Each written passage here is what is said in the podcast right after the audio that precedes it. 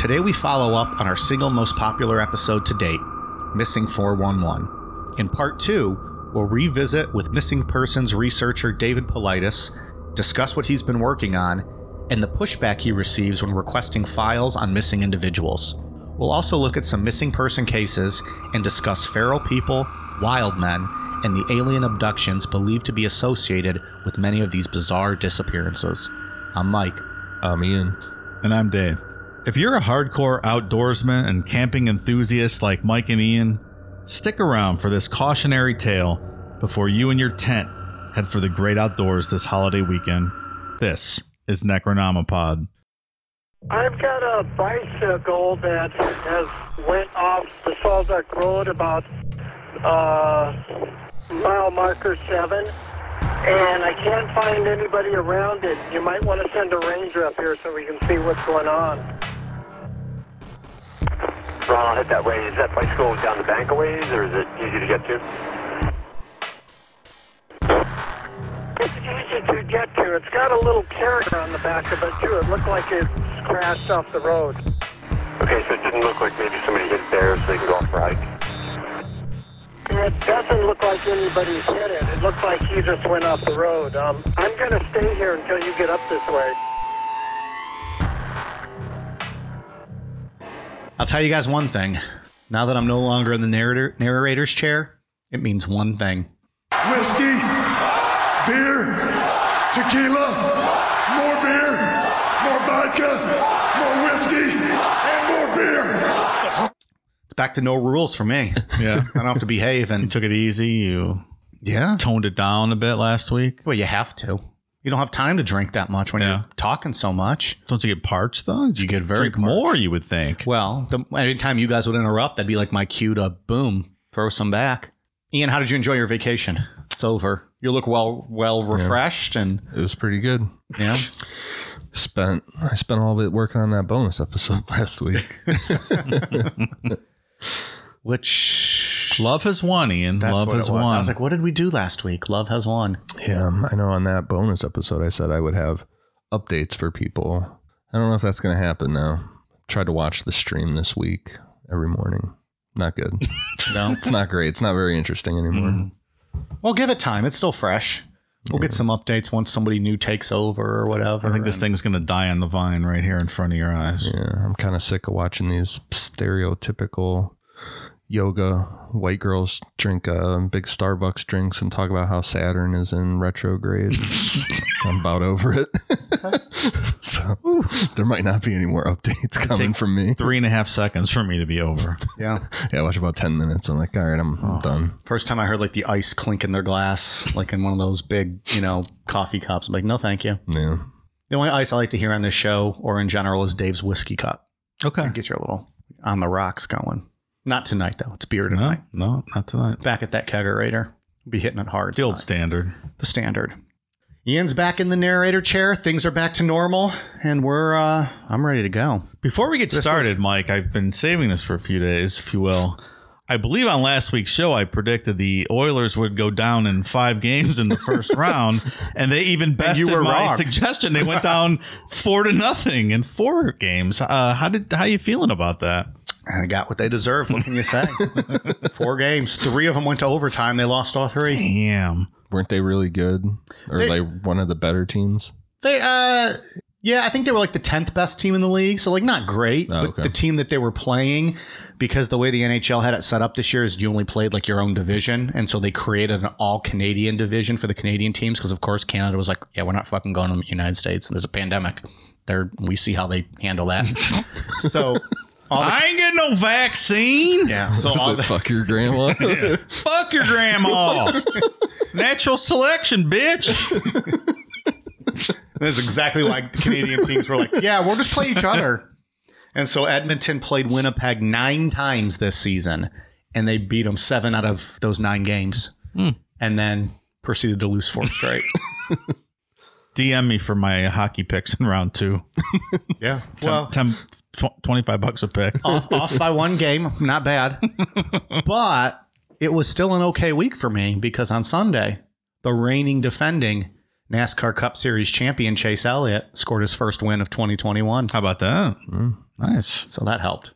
Because on Sunday, I think Edmonton lost game three that night after uh, giving up it. They were up four to one with eight minutes to go in the game, Wow. and then they lost in overtime. Well, this As- week is uh, as soon as they uh, the Jets tied it and the re- regulation ended, I was like, "Fuck this! I'm going to take a shower. I know exactly how this ends," and I was right. this weekend's big for you, right? NASCAR, Uh, just auto racing in Uh, general. just in general. Big Formula One race Sunday morning, then the Indianapolis 500. then the, Fat, fat, fat, fat, fat. the Indy 500 Sunday afternoon, and then uh, the NASCAR 600 mile race, which is entirely too long, but it's their longest race of the year, is Sunday night. So literally, there's racing on from like 7 a.m. until 11 o'clock at night. You're gonna be worn out Monday from all that hard work you're gonna do. It's a lot of beer drinking from now until Sunday. Let me tell you, we got three straight nights for here because we're recording tomorrow, and we have a, a, a neighborhood reunion on Friday. We haven't done that in over a year. Right. Saturday we'll see. Maybe I'll maybe I'll hydrate, drink some body armors and some There ice water. On Sunday, back at it. So that's what I got going on in my sports life. What do you guys got going on?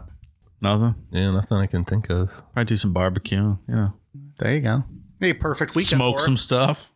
Meat. I go. mean, smoke some meat. Yeah.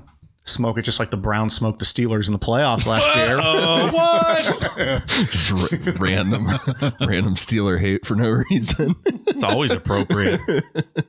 The uh, Penguins play tonight. You know, if you're Mm-hmm. a Pittsburgh Penguins fan, they're down three to two. They face elimination tonight. really? Dave, what's your official prediction? New York Islanders are up three to two in the series. I believe the game already started, so people or people. Oh, Islanders all the way. Yeah, Yeah. Not rooting for Pittsburgh team. I was checking Uh, the score. Dave, uh, congratulations. Islanders won five to three. Ian, I'm sorry, the Pittsburgh Penguins have been eliminated from the playoffs. I called damn. it. if you got money on that, uh, you owe me 25 bucks for my pick. So, all right, well, go yeah, go see, uh, go go talk to Dave if you want to place some bets on the NHL. At least that's where he's an expert. I'll give you the Freaky Friday tip of the day. Uh, win two times, double your money back. Give me $25 and I'll give you the pick. See, maybe this is an idea for a fifteen dollar tier on ta Patreon. Sports bet talk with Dave. He'll give you the lines. He'll tell you his thoughts on each thing. Oh, yeah. All right. You'll win big every time. So I think I think we talked about this on our cool down show on Patreon. Missing when we gave everyone, you know, if you if you are a patron, you get to hear kind of an overview of what our schedule is going to be for the coming month. Missing 411, I believe, is still our most downloaded episode mm-hmm. to date. And it is the episode where people like new listeners to this day will message us and say, I was searching for a missing 411 show and I found you guys. Hmm. It's this the episode where people find us, it seems like. And Skinwalker Ranch is probably number two. It's actually either trending now or was trending last week on uh, the talk tick, as you call it. The talk tick. Why? Yeah. I have no idea. Just randomly. Maybe somebody posted something from Chat Snap.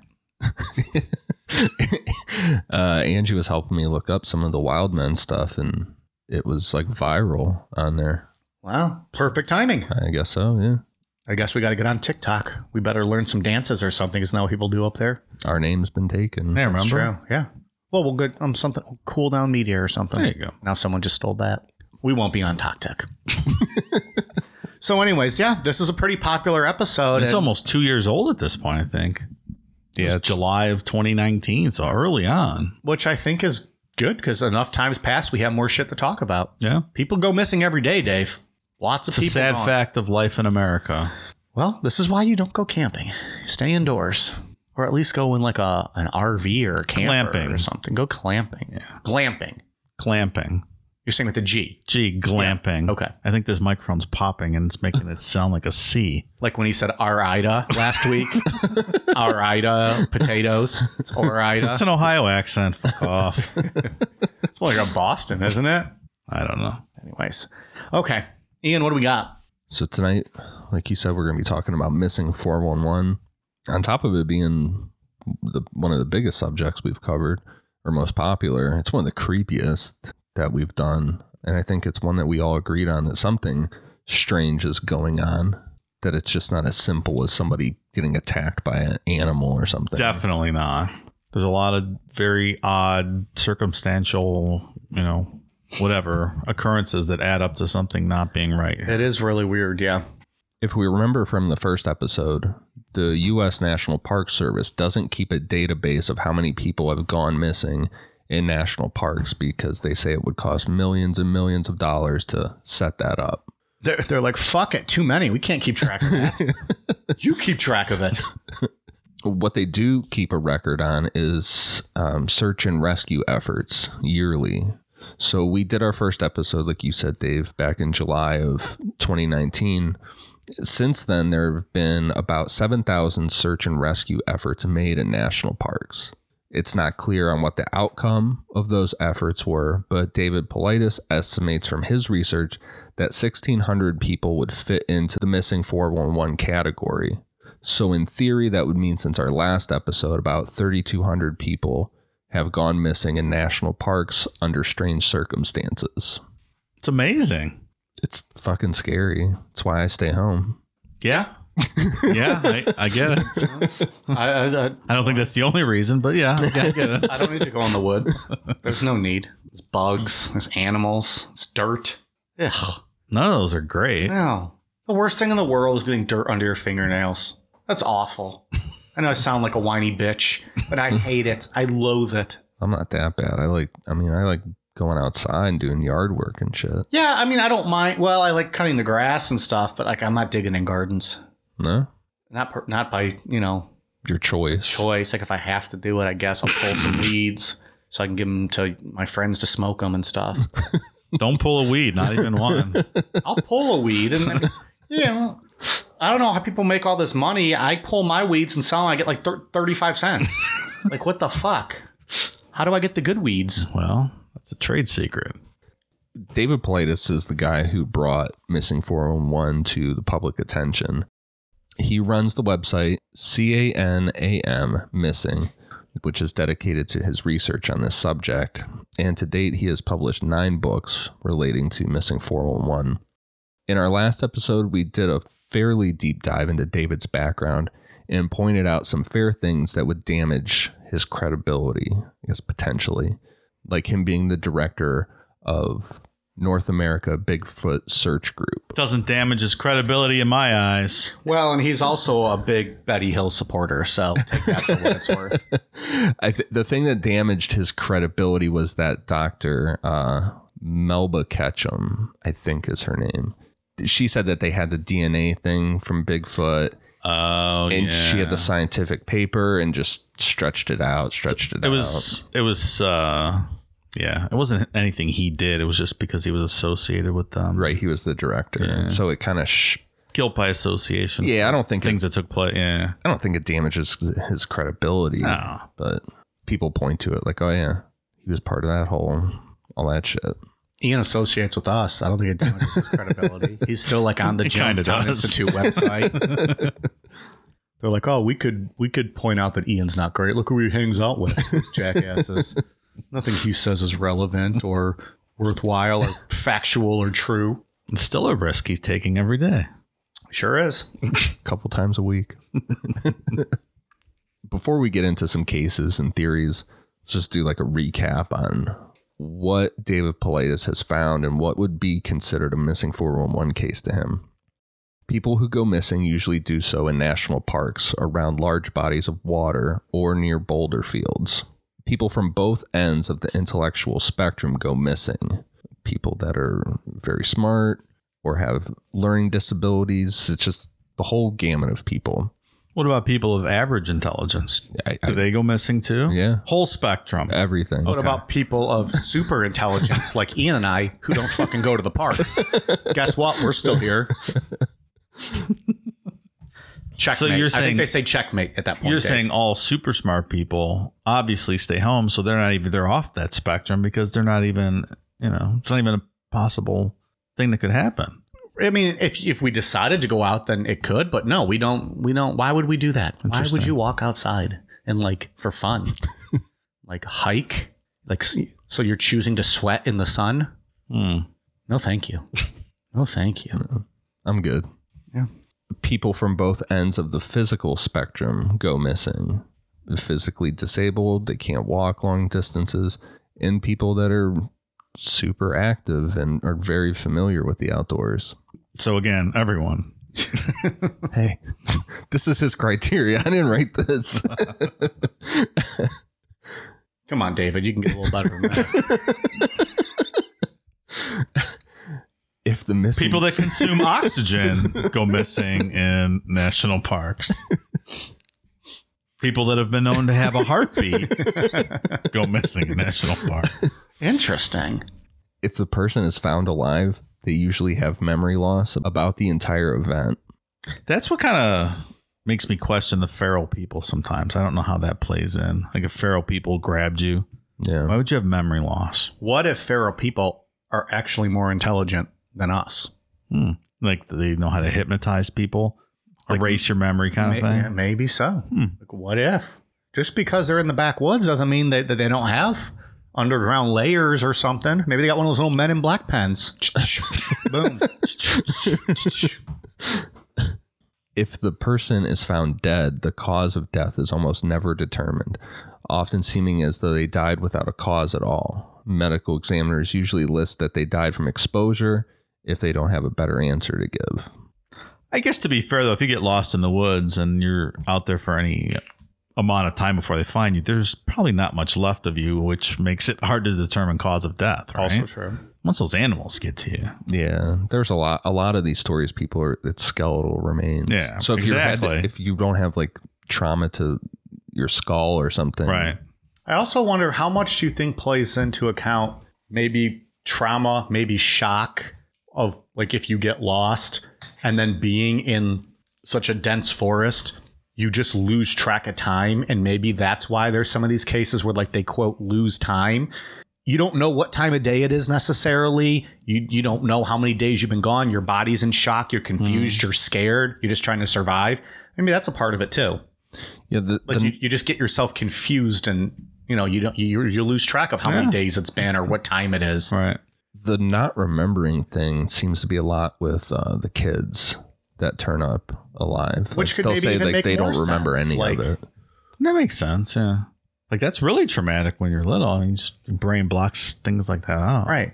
So that Maybe that, that goes it along with like that. a week and it's been an hour, or maybe it's been an hour, but it felt like a week. Yeah. You know.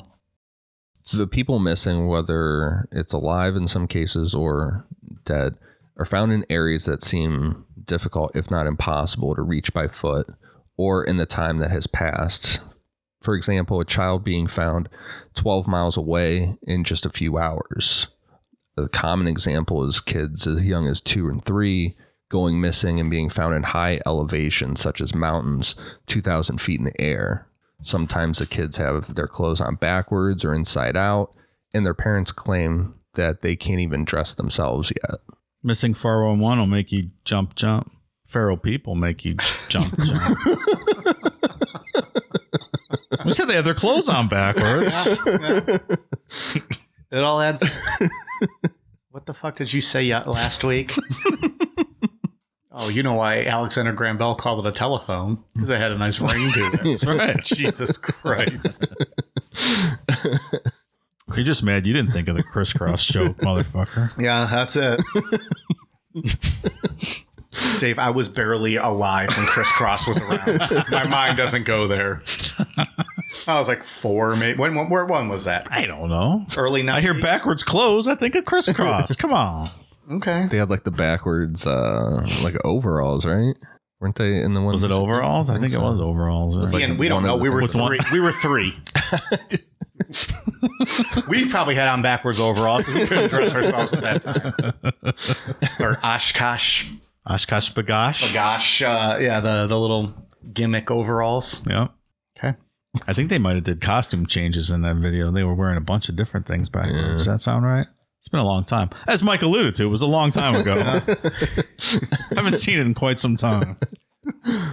I wanted to make the joke last week, but I was too focused on my shit about to ask Dave what it was like seeing Garfield's body in the Capitol Rotunda when it lay there. if it was emotional, or if you could give us our, your insights. It's very mean and hurtful. and not possible. Not possible. Not possible, Mike. Not you mo- missed it not by about possible. a decade. Missing people are found in an area that has been searched by search and rescue teams numerous times over a period of days, usually a week or sometimes longer. And sometimes they're found on a trail where the search and rescue teams would use to to get into the area. It's like almost like they were placed there. It's very strange when you read some of those cases and people are like, "I've we walked past here Yeah. numerous times. Like, there's no way we would have missed the person." Which then that kind of almost lends itself to be like feral people, And bringing Right, them like- back and like depositing. knowing where everyone is Yeah. and then putting it in the right spot. Like that's Yep. a lot of cases involve people who go missing for a week but only died a day or two prior to being found, which raises the question of where were they during the time that they were missing as well as what happened to them. That there is terrifying. Yeah.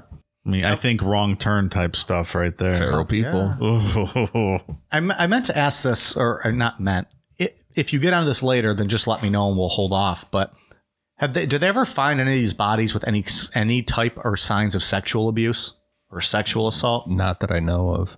Well, well actually, David Politis doesn't. Uh, if there's like a clear cut crime, he doesn't even look at it.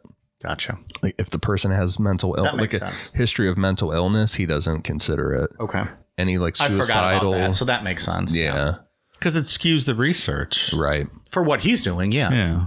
Um, we talked about pe- people being found at high altitudes or in like really tough terrain.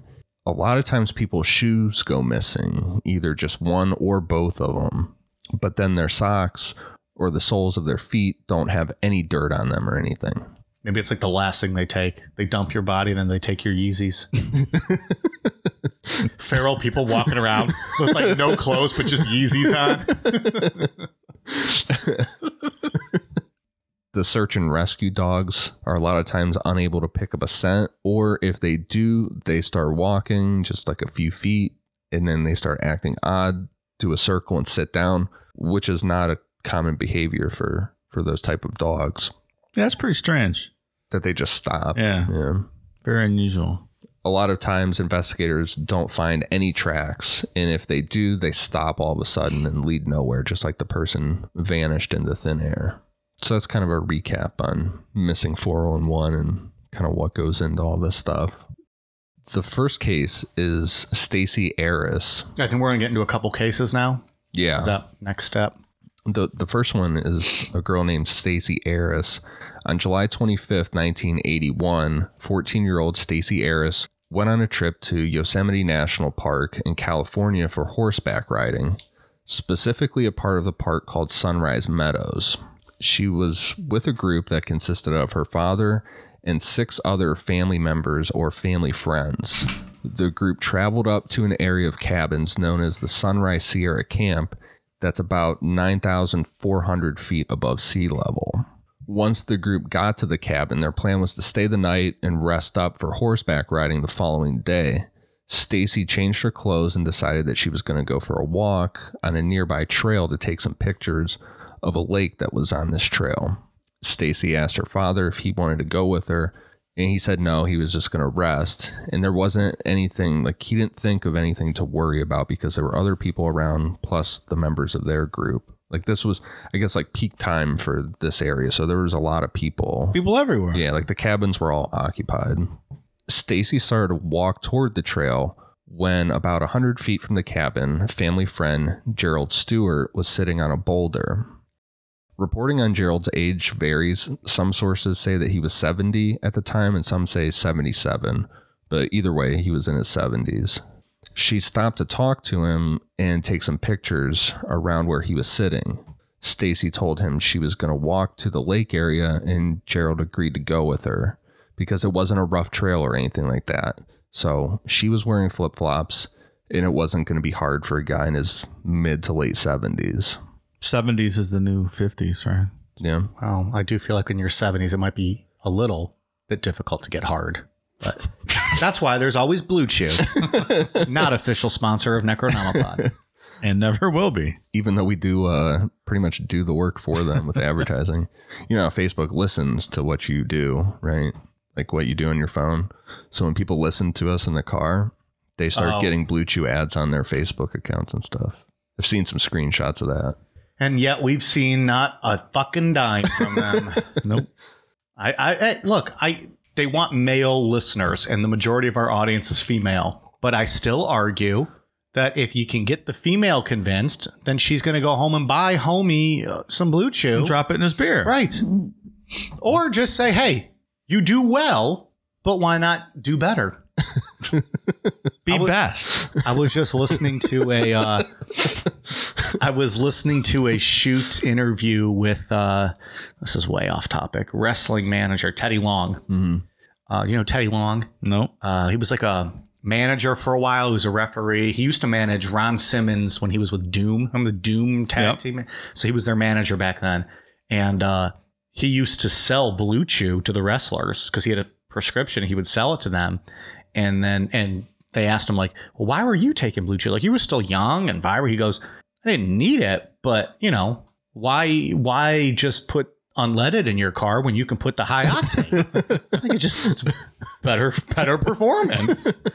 I was like, okay, The logic is touche, undeniable. motherfucker, touche. Why have a throbbing erection when you can have a thunderous erection? I like BlueChew.com. it. Good tagline. I just made that up. Maybe that's a shirt. We can't put Blue Chew on it though, unless they're actually going to fucking pay us. Just spell it like B L O O C H O O, like blue chew. And if we don't even put out a, we don't even put erection, we just say why be thunderous or why be throbbing when you can be thunderous? There you go. So they were still pretty close to camp, and multiple people reported seeing them walking together. At some point, Gerald sat down to rest for a minute, and Stacy said that she was going to walk a bit further to see how far the lake was away, and she would be right back. Gerald and other people staying at the campsite, as well as a camp tour guide, saw Stacy walk away to see how much further the lake was. They watched as she walked behind some trees, and that's the last time anyone saw Stacy Just like that. Hmm. when she didn't come back like she said she was going to do, other members of their group went walking down the trail to see what she was doing. There still wasn't too much concern because it had only been a short amount of time, and they figured she stopped somewhere to take some pictures. As they kept on the trail, they ran into a group of hikers that said they never saw Stacy, which more than likely they should have seen her. So this is when a little bit of panic started to set in. At this point, people began to search out in the woods, but the only trace of her was her lens cap for her camera laying on the ground not far from where she was last seen. After about an hour of searching with nothing, authorities were called in and a massive search and rescue was started involving 150 people, including 67 Mountain Rescue Association volunteers, using tracker dogs and helicopters. They found nothing. There were no tracks, none of her belongings. Even the dogs couldn't pick up a scent. It was legit like she just vanished into thin air. And to this day, she's still considered a missing person. Wow, that's unbelievable. It's right off the trail like that. Yeah. And just in, in an instant almost. And you figure if there were as many people there, like you described, like if it was some sort of kidnapping or something, you someone would have heard something or seen a struggle or heard screaming, something. Yeah. There's nothing. No eyewitnesses, just like you said, gone. Yeah. And Just her multiple lens, people, the lens of her camera.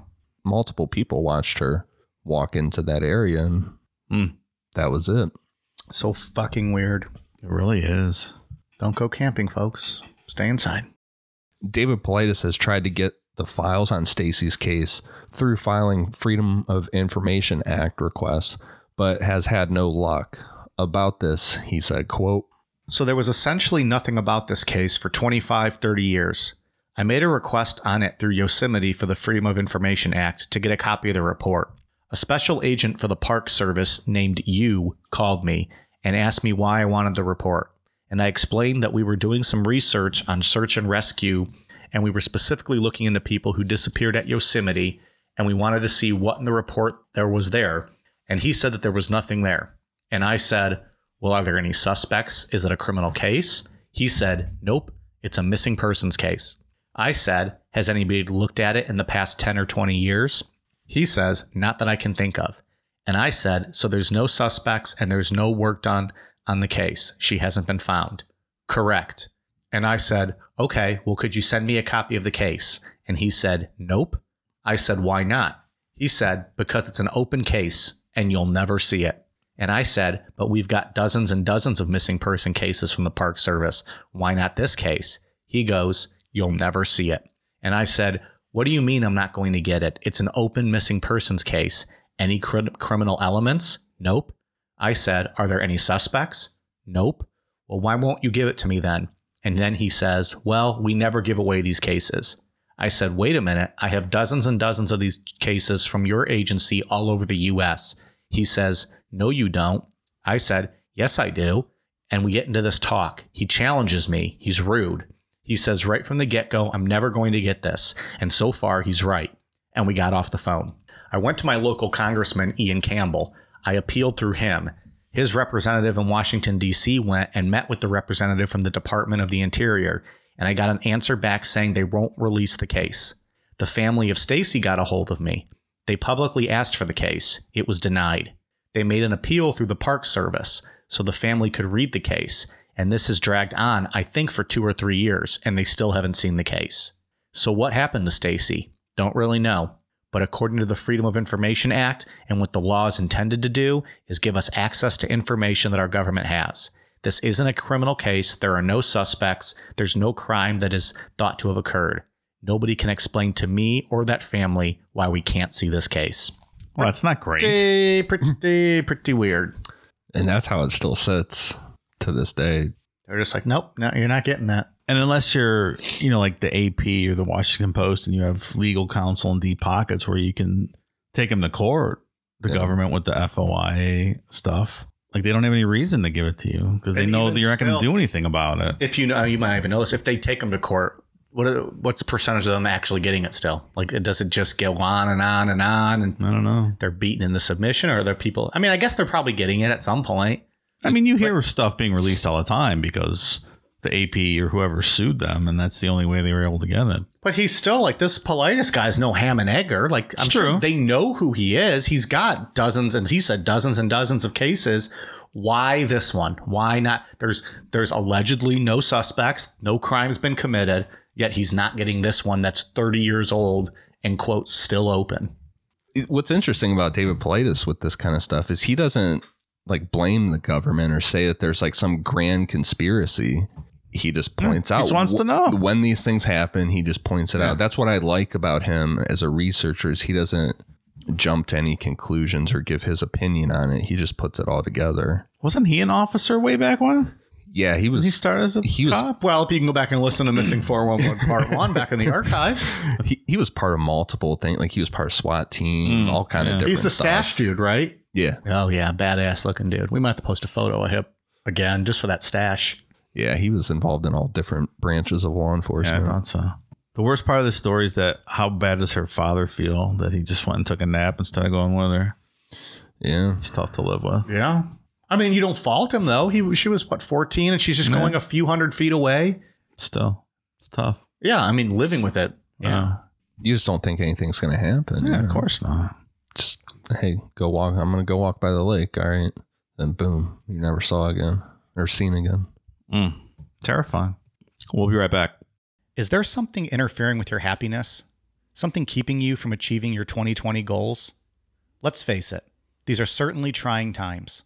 From being cooped up inside your home to wondering how you're going to pay next month's bills, we're all experiencing some form of stress or strain on our mental health. And for that, BetterHelp is here for us. BetterHelp is an online mental health provider that will assess your needs and match you up with your own licensed professional therapist. The best part? No waiting rooms. That's a pretty big deal if you're as impatient as I am.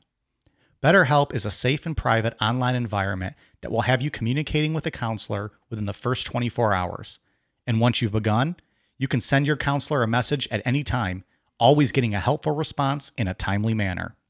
You even have the ability to schedule weekly video or phone sessions, all from the comfort of your very own couch.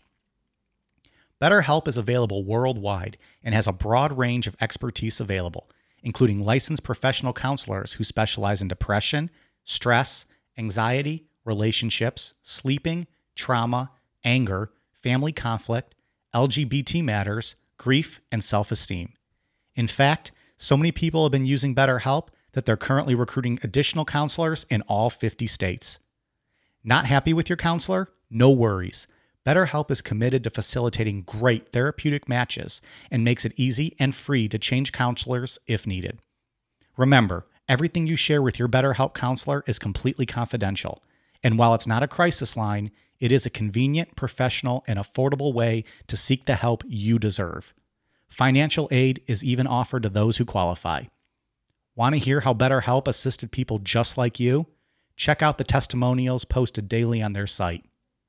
Look, we here at Necronomipod want you to start living a happier life. So, as a listener, you'll get 10% off your first month by visiting betterhelp.com/necro. Join over 1 million people already taking charge of their mental health. Again, that's BetterHelp, better H E L P dot com slash necro. The next case is the disappearance of Jacob Gray.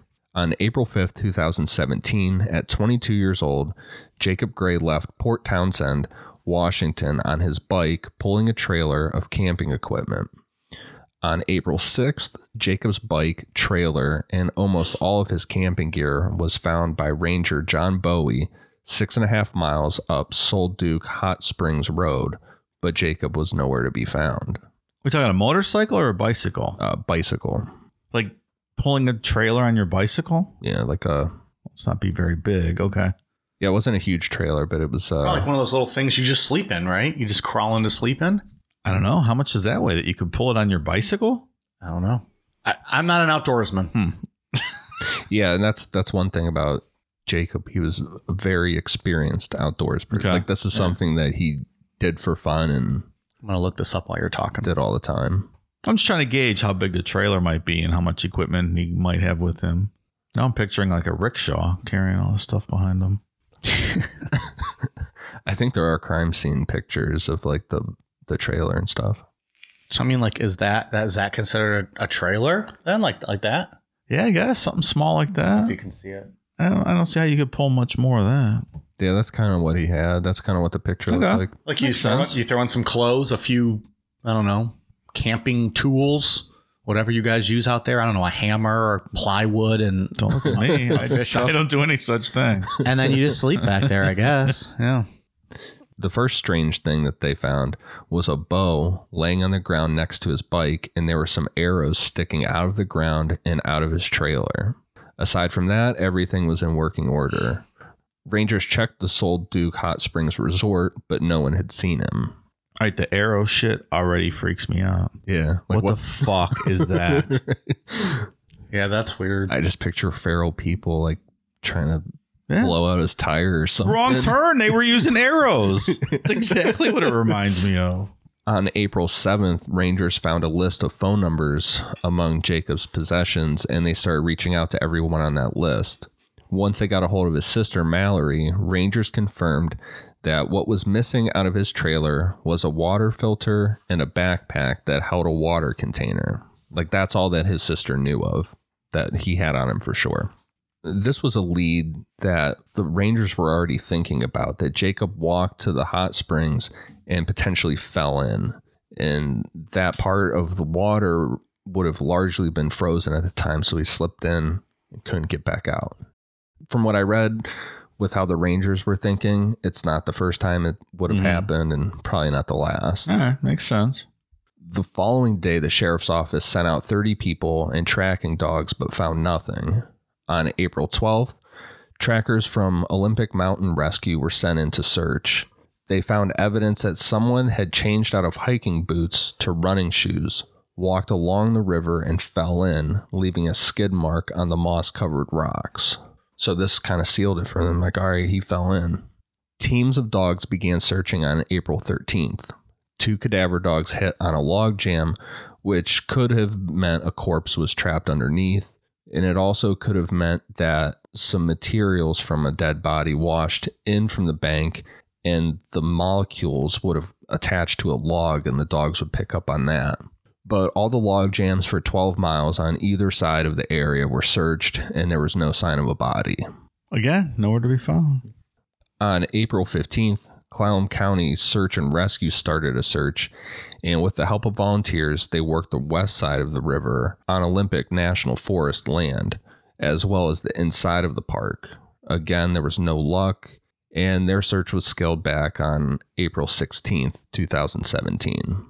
During that scaled back part of the search, a pair of Burnside shorts in Jacob's size was found a couple miles downstream, and he had been given a similar pair as a Christmas gift. So they sent this to the crime lab in uh, in Seattle, Washington, for DNA testing. In July of 2017, search resumed, and more than 100 search and rescue volunteers from across western Washington searched along the Sol Duc River, but were unable to find any sign of Jacob. All they have is this pair of shorts. So three months in at that time, Yeah. still nothing. On August 10th, 2018, a team of biologists traveled up the mountain for study purposes and found Jacob's remains, clothing, camping gear, and his wallet. He was found close to a ridge above Hoh Lake, which was 5,300 feet above sea level and about 15 miles upward from where his bike and trailer were found. So safe to assume the original searchers never made it that far up to look for him. No, and obviously he did not fall in the river. Yeah. So 16 months later. 15 miles away, hmm. 5,300 feet. Adding to the mystery was that his body wasn't found near a trail. At the time he went missing, it was very snowy, and climbing in that area poses a real threat of causing an avalanche. And like we said earlier, Jacob was really experienced in being in the outdoors in this area. He would have known that you can't go climbing that area. Clallam County Deputy Coroner found that the official cause of death was inconclusive as Jacob could only be identified through dental records. He had a cigarette lighter and insulated clothing and plenty of food with him at the scene where his body was found, but the authorities believe that it's likely he died from hypothermia because there were no signs of trauma or anything like that.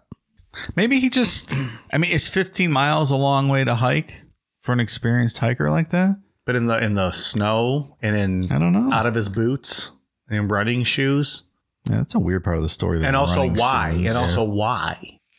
But maybe the running shoes was a mistake. They also thought he fell in the river and he was nowhere near there. Maybe that was something else. Right. Maybe he just planned to go up the mountain. He brought enough to camp for the night and he was going to come back and something happened. But I thought he changed into his running shoes. Well, that's just what the cops say. I don't know that it's not his, boot- proven, his boots right? were gone, and he was his running shoes were his They've- boots were there.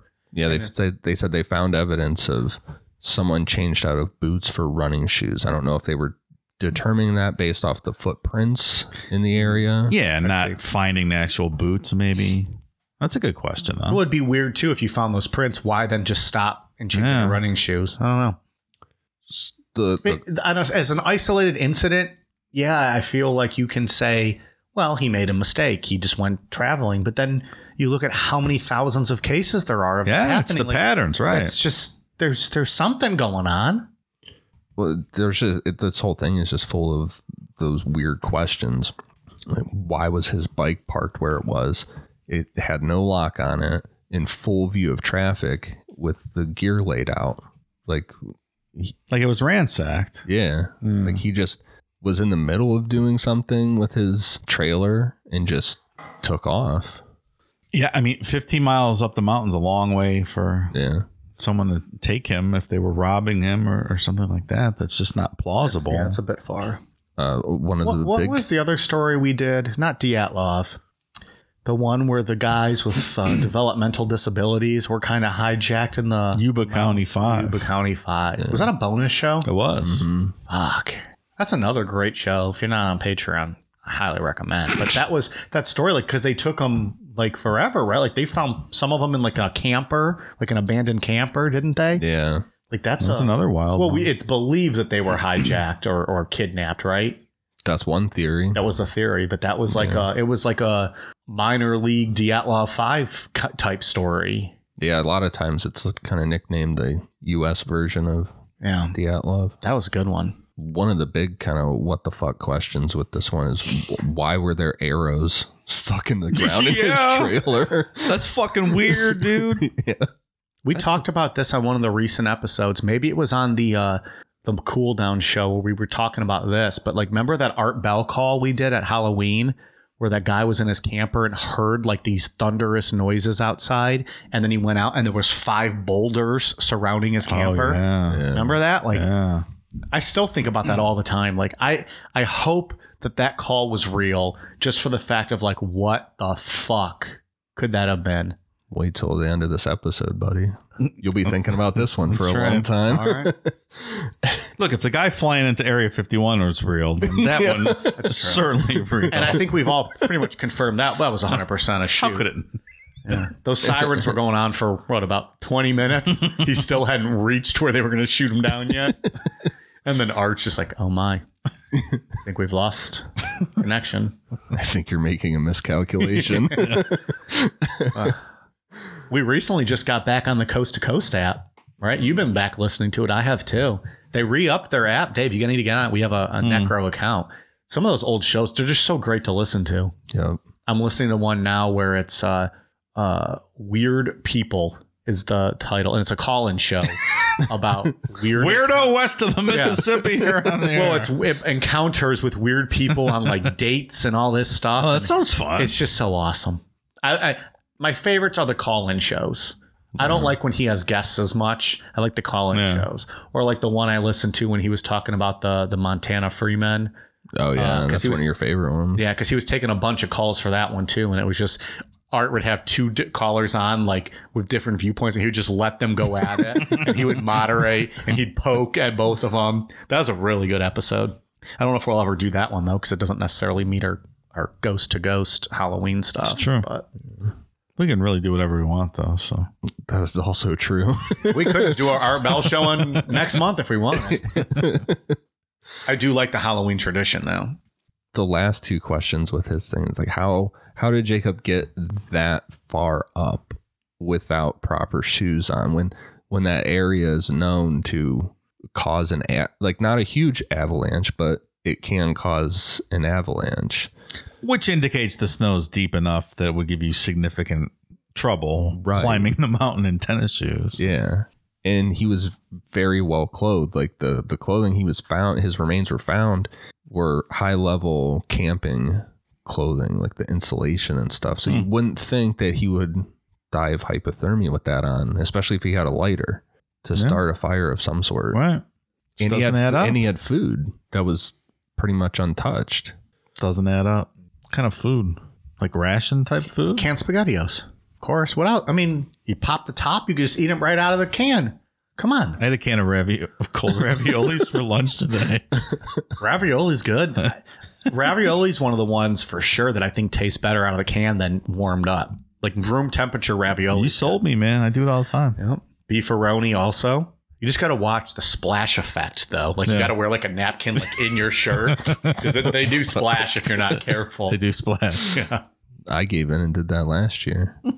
Ate cold spaghettios out of It's a can. fucking awesome. I That's bet. pretty good. You're like I that don't was at your remember. house. I ate like four cans of your spaghettios. Dave wakes up for breakfast. He was about to have a can of spaghetti. He's like, "Where the fuck's my spaghettios?" Go downstairs. There's just Ian passed out with four spaghettios in his living room. The lids are like stuck to his forehead.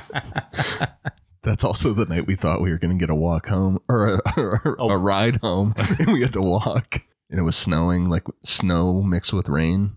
I don't yeah. remember. Mike took off at a furious pace. We're like, where are you going, fella? You Oh, were power walking. I thought it was a recording night. Yeah. Well, It's like mall walking power mall power walking doesn't start till ten o'clock on Sunday morning. Here's the thing. Where I'm are you an, going? I am an expert at walking home from parties. I move at a military pace. I do not have time to lollygag. I'm trying to get home. oh yeah. if you lollygag, you will be attacked by deer. You can't lollygag. They go after the slow ones. me and Dave, me and you are just walking a normal I pace, and remember, he's like, just, like I was ahead walking, and the next thing I know, like you guys, like wait up! I turn around, you're like four houses behind me. You were speed walking. You weren't just walking. It was like three o'clock in the morning. I was, I walk at What's this a, fool doing? I walk at a military pace. military pace. I got to get home. had his cooler over his shoulder. yeah, just he was on a mission. You hear the ice? It's like That's my walking pace. You hear the ice sloshing around in there. Those elbows are flared way out to the side. Well, you know the official rules of speed walking is you must always have one foot touching the ground. Like you can't have both in the air at the same time. That's one of the official rules, like the speed walking hmm. competitions. So I've mastered it. I always have a heel, toe, heel, toe, heel, toe.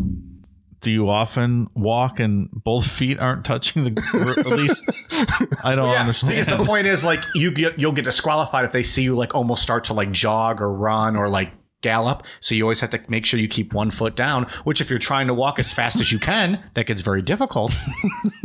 Big into ESPN The Ocho speed walking. I feel like I remember trying to talk to you.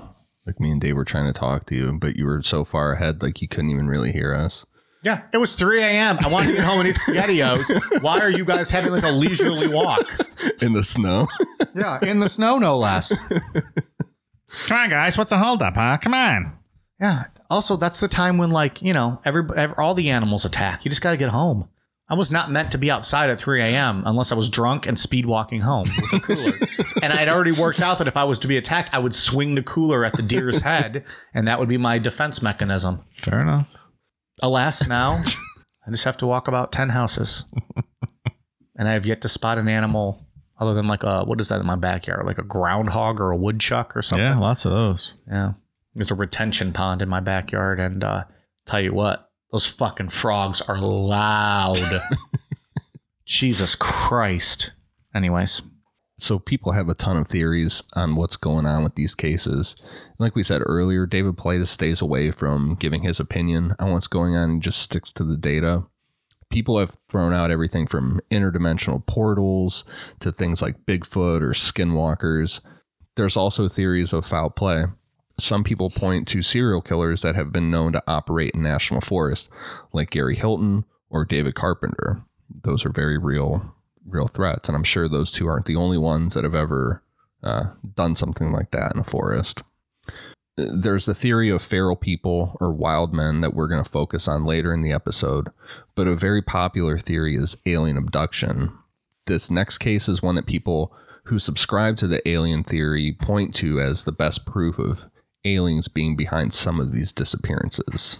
Well, all right. I don't know what the fuck happened to that guy. It's very scary. To, oh, to, to Jacob? Yeah. no. I mean, we kind of discussed it as we were going through, but fuck, I don't know. A lot of these The- the- stories the don't. cons- the- like you said, the, the pattern, the consistency of how much this happens just leads you to believe there's something going on. If this was a one off case, I would be nitpicking at all of this. Oh, this happened. Oh, this. But there's just so many of these that, like, what do you what do you say? I mean, most of this stuff we talk about doesn't really freak me out, but I was reading this today and people talk about, you know, the your spine tingling when you read that kind of stuff. And that doesn't normally happen to me, but I had music on loud, so I couldn't really hear. And I just kept turning around behind me. I thought feral people were coming up to attack me. In your own home now. Yeah, I was just sitting in my office reading. These stories are a little, they're pretty scary. I- I feel like the oddest thing to me is when people are found really high up where it's like they shouldn't have been able Or that they it- couldn't have gotten there, or yeah. yeah like last year we cover or two years ago we covered a case i can't remember the little boy's name but he was like four or five Yeah, he yeah. ended up way on Way top up. yeah and his clothes weren't ripped up like an animal drug him up there those ones creep me out as when like rugged territory. And I think they even found him like it wasn't physically possible for an adult, you know, hiker to have made it up that far to that point in, Yeah. the, in the time that elapsed, which the two guys that found him were like professional Yeah, hikers and like, they what the said it was even hard for them Nope. some weird man. I don't know. in this next guy that we're going to get into, he his doesn't happen in a national forest uh, or even in the United States, but it's a really fucking creepy disappearance, and it's one Mm. that the alien people point to as an example. 411 abroad. Yeah, Okay. David Place has books about that too. Australia, stuff like that. Happen. Really? hmm Well, they're all missing, right? It doesn't exist. They go get a bunch of fosters, go for a walkabout, and then they get lost. I love them. We still talk about fosters because they get so fucking hot about it. Or we've had people be like, "I'm fucking 45 years old. I've never even seen a Foster's in my goddamn life." Get Um, fucked. Just so you know, we don't drink Foster's here. Yeah, right. And we don't like, drink. what are you and talking we don't about? drink Miller Lite here. So this next one is the case of Zygmunt Adamski, went by the nickname Ziggy. Great name. On June sixth, 1980, Ziggy Adamski, then 56 years old, went for a walk to some local stores where he lived in Hornfield Crescent, Tingley, Yorkshire, in the United Kingdom. The town has 117 names. Too much going on there.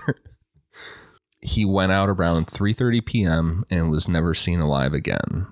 5 days after he disappeared on June 11th, a coal yard worker, Trevor Parker, found his body on top a 10-foot high pile of coal at this coal yard in Todmorden, around 20 miles from Tingley. He was wearing a suit, but his shirt, watch, and wallet were missing. On the back of his head, neck, and shoulders were strange burns. His clothes were said to be, quote, improperly fastened, and Ziggy's hair had also been cut in a, quote, roughly cut manner. And worth noting, too, I forgot to put it in this part of the outline, he had this really weird green ointment that was used to, like, seemed like it was used to treat these burns. It's weird. Another odd detail was that there was no coal dust on his body or clothes, which would have been expected if someone drug him up there or if he climbed up there. It was like something or someone picked him up and just put him on the top of this pile of coal. yeah. Hmm. I, I would imagine it's not easy to climb a pi- pile of coal. You're going to be slipping and rocks falling. And Not without getting dirty. Like I'm picturing someone with a crane lifting him up and depositing him right at the top. I was also going to say that the line, what's the line in here? The improperly fastened clothes just has a Men in Black kind of ring to it, like they were trying to put his clothes back on. They really They didn't, didn't know know, how to to, do. how to do it. they don't know how to Yeah. dress the guy. Yeah. like his, you know, his shirt's like tucked into his zipper hole in his pants. Like weird shit. Like the guy in the Men in Black episode who didn't know how to know, work the tape recorder and was running around the party trying to record people. Weird shit like that. That's a weird thing. Yeah. That Men in Black episode became like the most low key hilarious episode I think we've ever done, just because those guys are so fucking weird and like terrifying, but also just Oh, yeah. hilarious. I would love to run into one of those guys. You see, like I always think when Ian described it, like a just group of men in suits just running house to house in a neighborhood, and like you're just outside watching, like what the fuck are these guys doing? Oh, the, the bit about them destroying the mail. The mailboxes, yeah, they're Right. just taking the mail, and you're just like, because like they look slightly off, they're not quite human like, Yeah. and they're just all like like expressionless and wearing their suits, and you're like, what the fuck is happening? But that that pops up in a lot of uh, alien abduction or different things. Mm-hmm. They don't understand how to use really basic things. Like they Right. don't get it. There's one specifically an abduction one I want to do where they this woman had a blanket, like a special blanket that she always took around with her at hotels and stuff, and they couldn't figure out how to put it back on her once it was taken off Mm. Like they were putting it around her neck and they, like they just couldn't fig- blanket? yeah blanket like they couldn't figure it out Is there even a wrong way to put on a blanket? like they were trying to tuck her in they were like I it was basically like we don't know how the fuck this thing works or what the purpose of this Complex is machine. They're like putting her like in a cocoon, like, like just tucking it under Right, her like right. a fucking burrito. but yeah that's very that that clothing thing i agree it's really Mhm. weird james turnbull the coroner told the bbc in 2003 that this case was the biggest mystery of his career. One of the things he pointed out was that although ziggy had been missing for five days he only had one day's growth of beard. Turnbull said quote the question of where he was before he died and what led to his death just could not be answered. Eh, I know some grown men that couldn't grow a beard to save their life. I think their five day growth is equivalent to my one day growth. I don't know. Not sure what that proves. I don't know what the science is behind that. All right. Well, unless this guy was known to have good growth. On That's true. Yeah, know. yeah. If they're coming at it from that and they actually had that knowledge, sure. Turnbull also brought up that strange green ointment, and it couldn't be identified by forensic scientists. Thorough checks failed to show any record of him being treated at any hospital during those those five missing days, because that's what they thought. It's like, okay, he had these burns. There's this weird green ointment. Maybe he ended up in a hospital for a bit, and some were Yeah. trying to treat him. Sure. but they could just never. Anybody that looked at samples of that that ointment could they Hmm. couldn't figure out what it was. You like saying that word ointment, don't you? Ointment. Ointment. Ointment? Is that a fun word to say? Ointment? Just one of those words that conjure up, like, I don't know, like just a greasy fucking. Hey, baby, rub this ointment on my cock. I just popped a BlueChew. and then, as Garth Brooks would say, and the thunder rolls.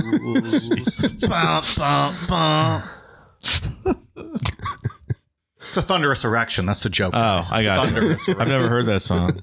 Oh. Everybody knows the thunder rolls. I don't know if I know that. It's one of Garth Brooks. That's a. It's Rolls Thunder Rolls. Thunder Road isn't the name of the song. Thunder That's- I Road. believe that's Bruce Springsteen. Oh, I always Thunder thought that Rolls Garth is Brooks was Garth Thunder Road. No, thunder rolls. It's actually Oh, about Thunder Rolls and the Lightning Strikes. Strikes. Now it's coming to me. Yeah. another full moon bum, bum, bum, on a sleepless night. It's about a guy who comes home comes home late at night after cheating on his wife. And so actually this this is fun little fact. I feel like we've talked about this before. There's like a hidden verse that he actually wrote, but it, like it didn't make the radio. I'm not even sure it's on the album, but he will perform it live. So a guy comes home late at night in the middle of a thunderstorm, and when he, his wife's worried about him all night, and when he comes in, she like goes to like give him a hug, like, "Oh, I'm so glad you're safe." And you know what? And she smells like another woman's perfume on him. He's been cheating on her. The hidden verse is she goes back to her bedroom, grabs a gun, and shoots him. Oh, That got pretty dark. Pretty intense fucking song. It really is. But I think he only does like the shooting version on the live uh, when you like you see him live. well, no chance of that ever happening. So we're gonna take your word for it. When I was a little kid, I think that was my first ever favorite song, and I had no idea what it was about. I was like, "This is a cool song." Does he do the "I've got friends in low places" oh, song? God, awful. So at my hillbilly high school Not that I used to go to, Garth Brooks is one of the greatest performers of all uh-huh. time. Uh-huh. they played that song at every school dance, and I felt like well, that I, seems a little much. I died a little on the That's inside. that's a bit extensive. Every time it was played, I just kind of a Which part of my is soul died. Friends in bit. low places. Yeah. Blame it all on my roots. Can't. I showed up in boots. Also, people stop karaokeing that song. We get it, but everybody, at least every karaoke I've ever been to, that's done at least one time. And it's like a seven minute song. Uh, it's like six Move minutes, on. fifty seconds too long. Move on.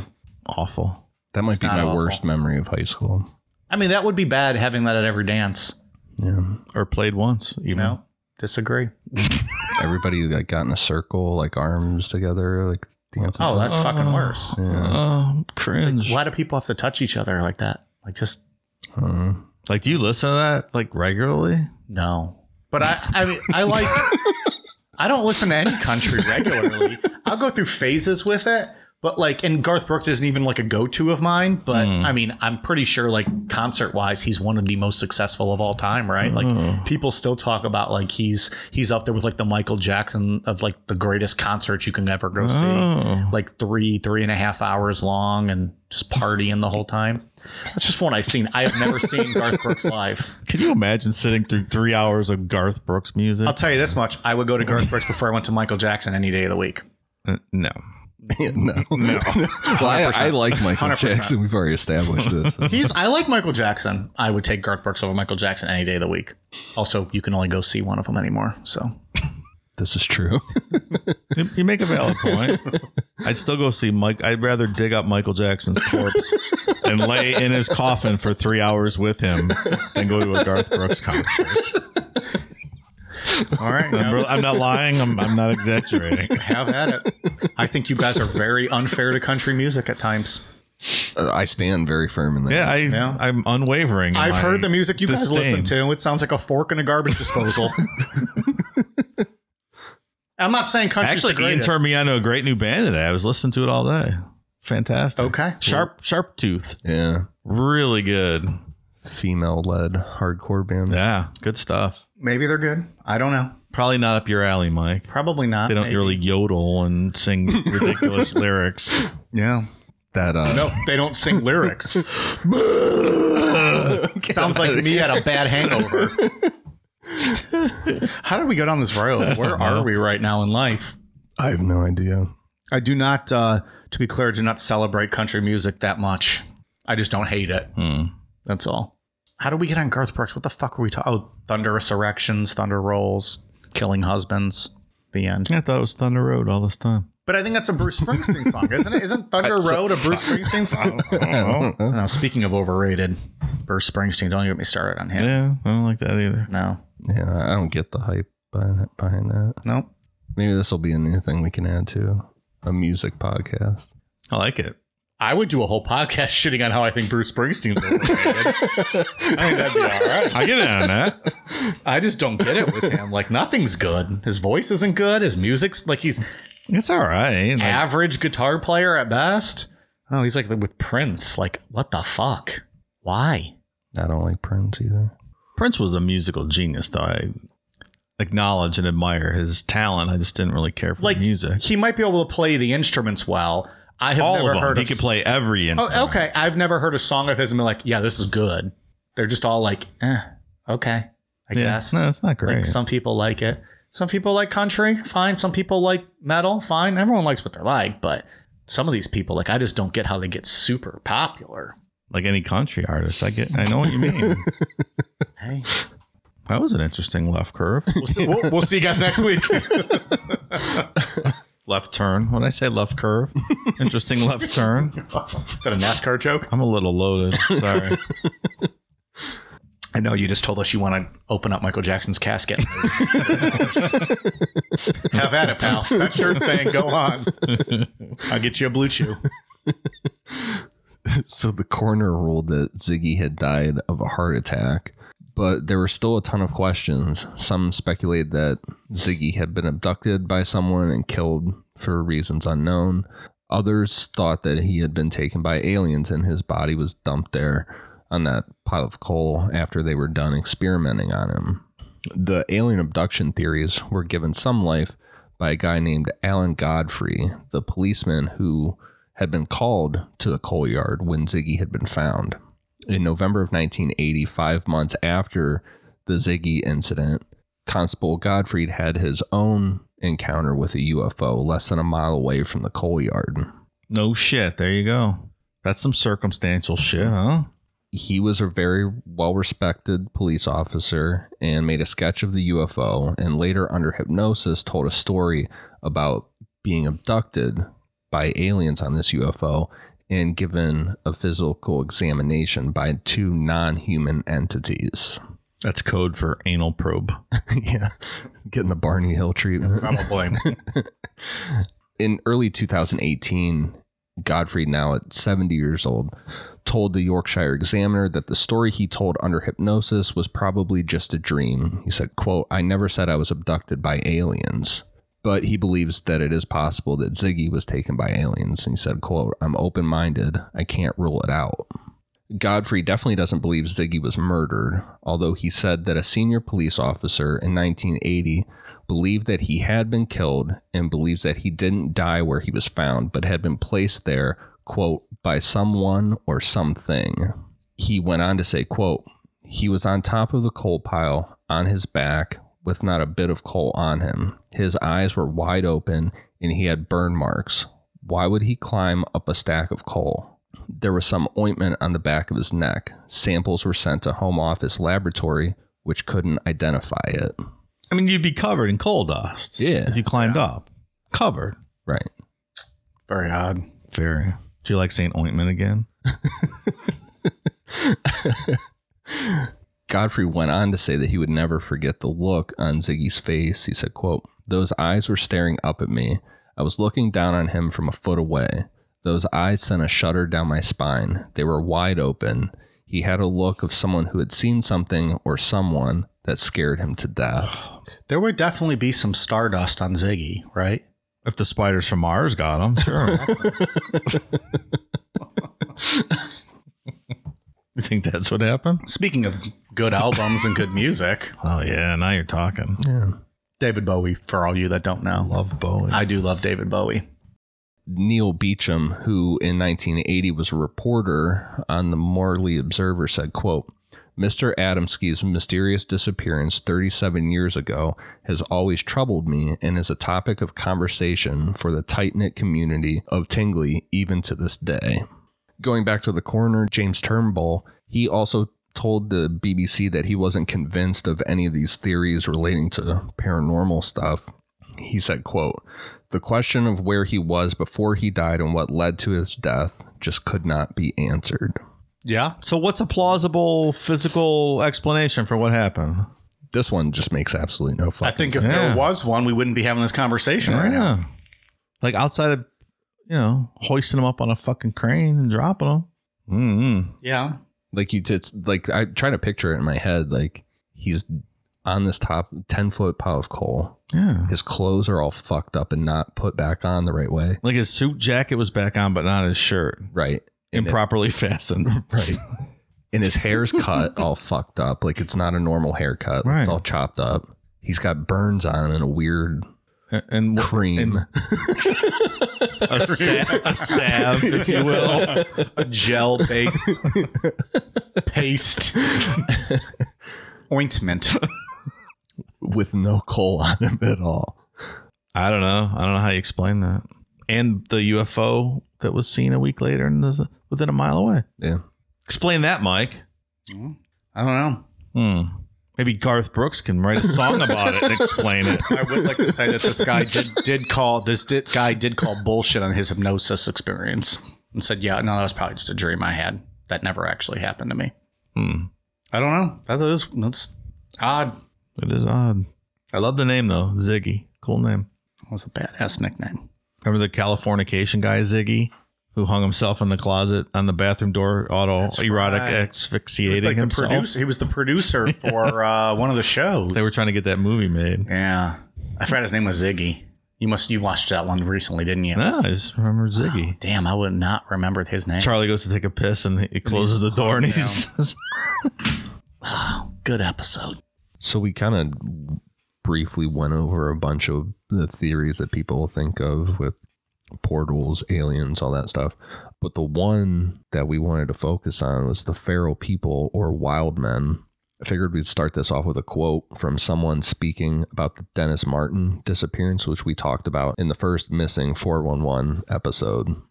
I'm on the North Carolina side of the Great Smoky Mountains. Lived here my entire life. All of us here know what's in these woods and mountains. Since the 30s or 40s, there have been feral wild men living in these mountains. They are fast. They will snatch livestock and snatch children. The FBI knows. It's why they do not get involved. I've heard other stories that were some attempt to kill these feral wild men, but they still exist, even today.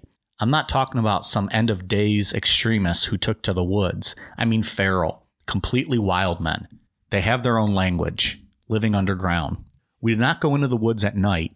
During the day, we make sure to stay on the trails. Sometimes you will smell it, that putrid smell. At night, you'll hear them hollering, supposed inbreds.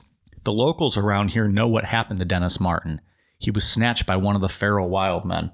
It's not uncommon for people to go missing here. They're normally found.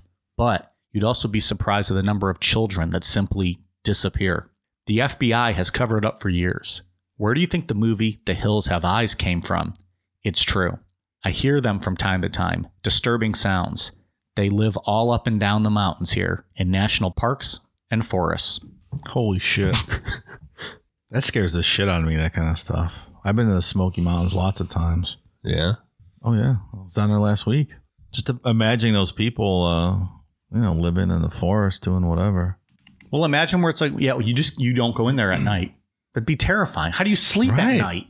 Don't you just imagine them busting through your door and. Ooh. I wonder, like, didn't they clear out the people that lived in that area to to make the national park, like in the the 30s? Like, is it holdovers from families that lived there that didn't want to leave when they bought out their land and made them all leave?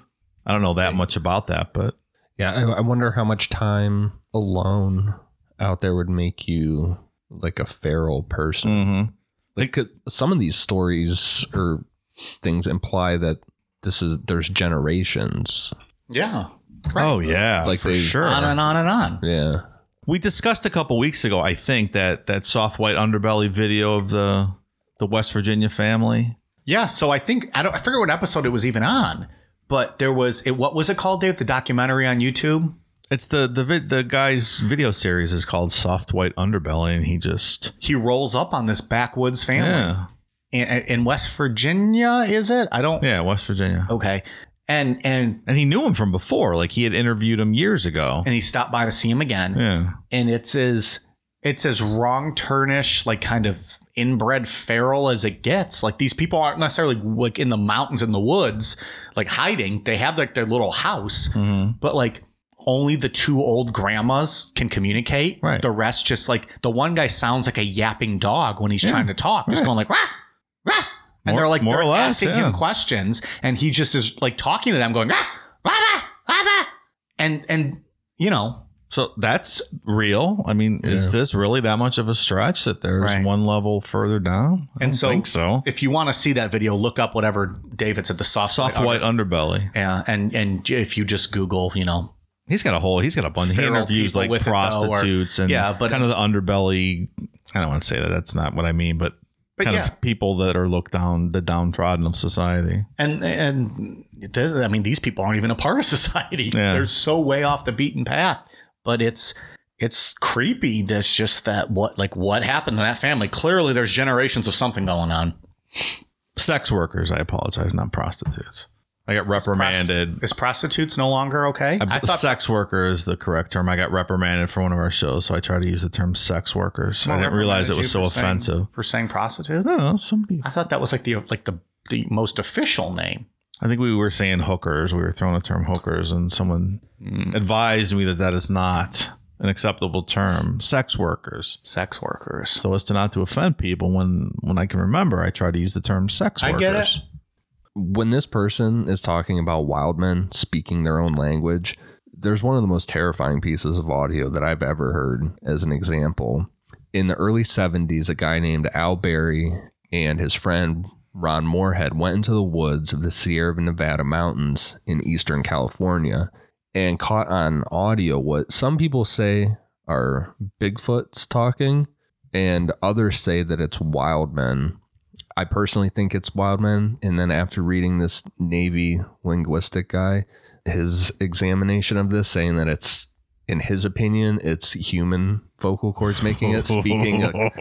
and he says that it's clearly a language, but it's not a language that we would that we know. Let's hear it. And just to set this up, the, the louder sounds you hear are Al Berry and Ron Morehead mimicking what they what these supposed feral people are saying, trying to communicate with. Wow. And Morehead, that's a great surname. that was my wife's surname before she got married, Moorhead. And then she married me. Now, now it's No Head. BlueChew can help. BlueChew can help. I both of you out. kid, I'm kidding. it's not true. Here's the clip. Whiskey, beer, tequila, more beer, more vodka, more whiskey, and more beer. I, Am I feral? Because I understood every word of that. I, hit- I hit the wrong button. That's the feral mic. Uh, Oh. We're going to move on to the real I understood now. every word of that. So count me in. I'm a wild man. Here we go. Arrange for night view.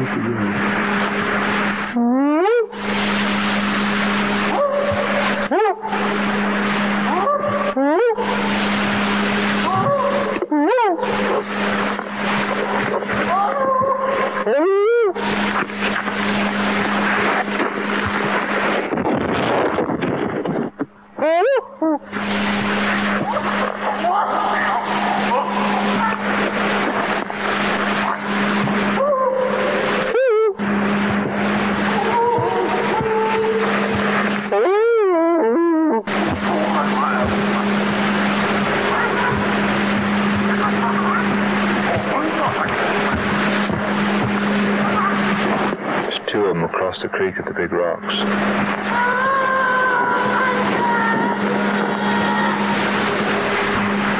It's a hard act to follow. It sounds like he talks to us and they talk to each other. Yeah. What? What?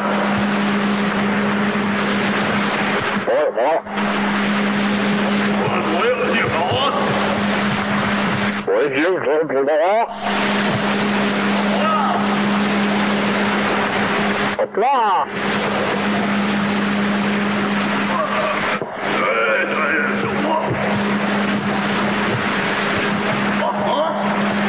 What?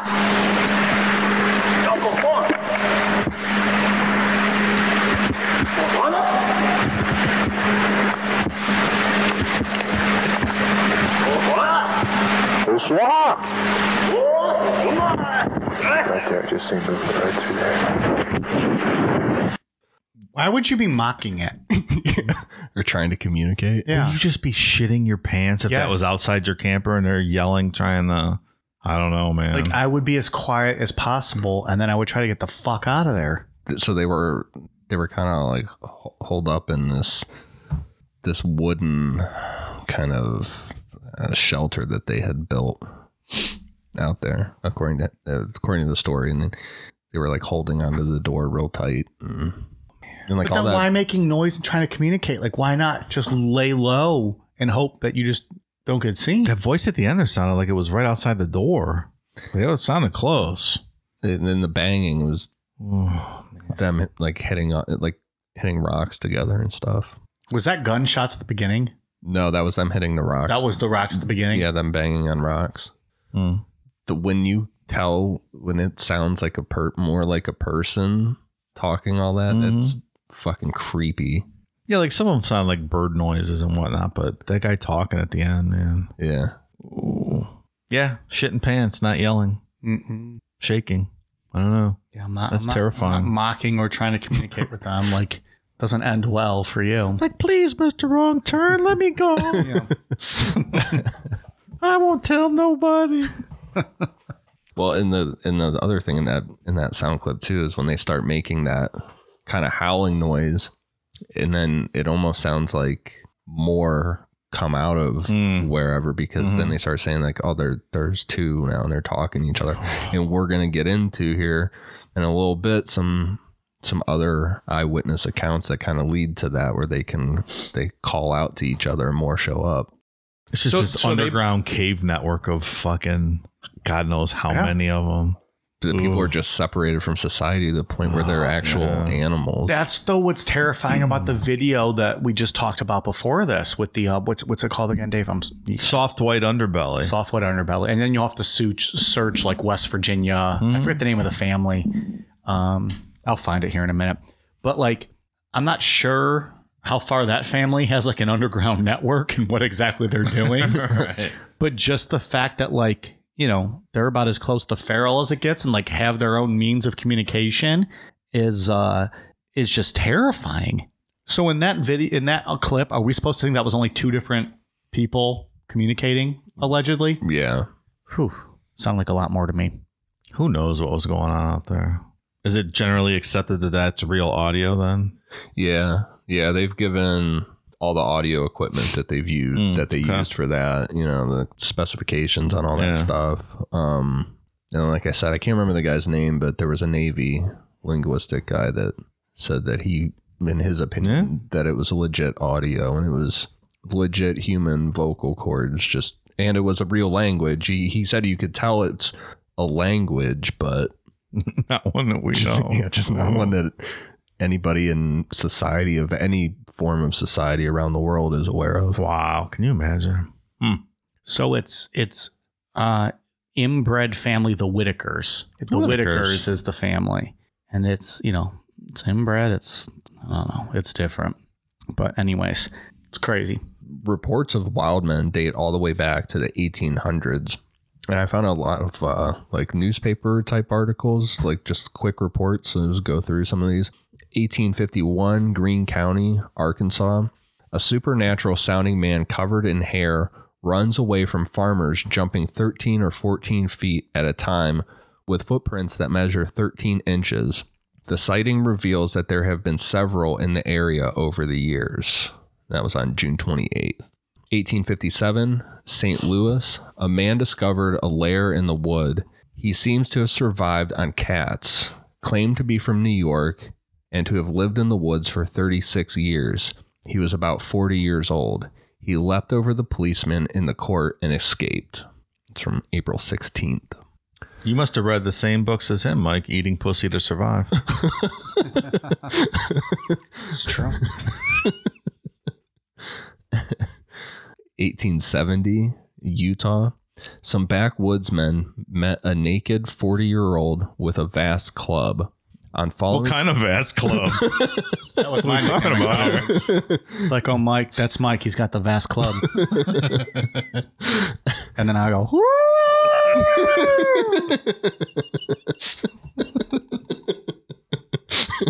never know where i'd show up you never can tell. I'd be in the quad in the middle of campus and just hear. "Woo!" Like, oh. Be on Calling look- for backup. Be on the lookout, everybody.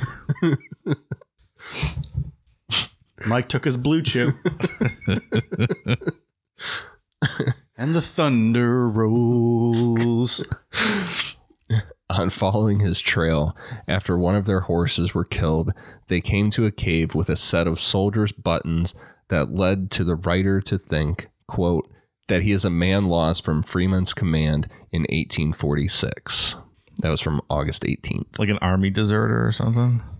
Yeah, so there was a lot. I read a lot of theories about uh, some of this being linked back to guys from the Civil War. That when they came back, they just they had you know some issue, mental issues, things like that, and went out into the woods and Hmm.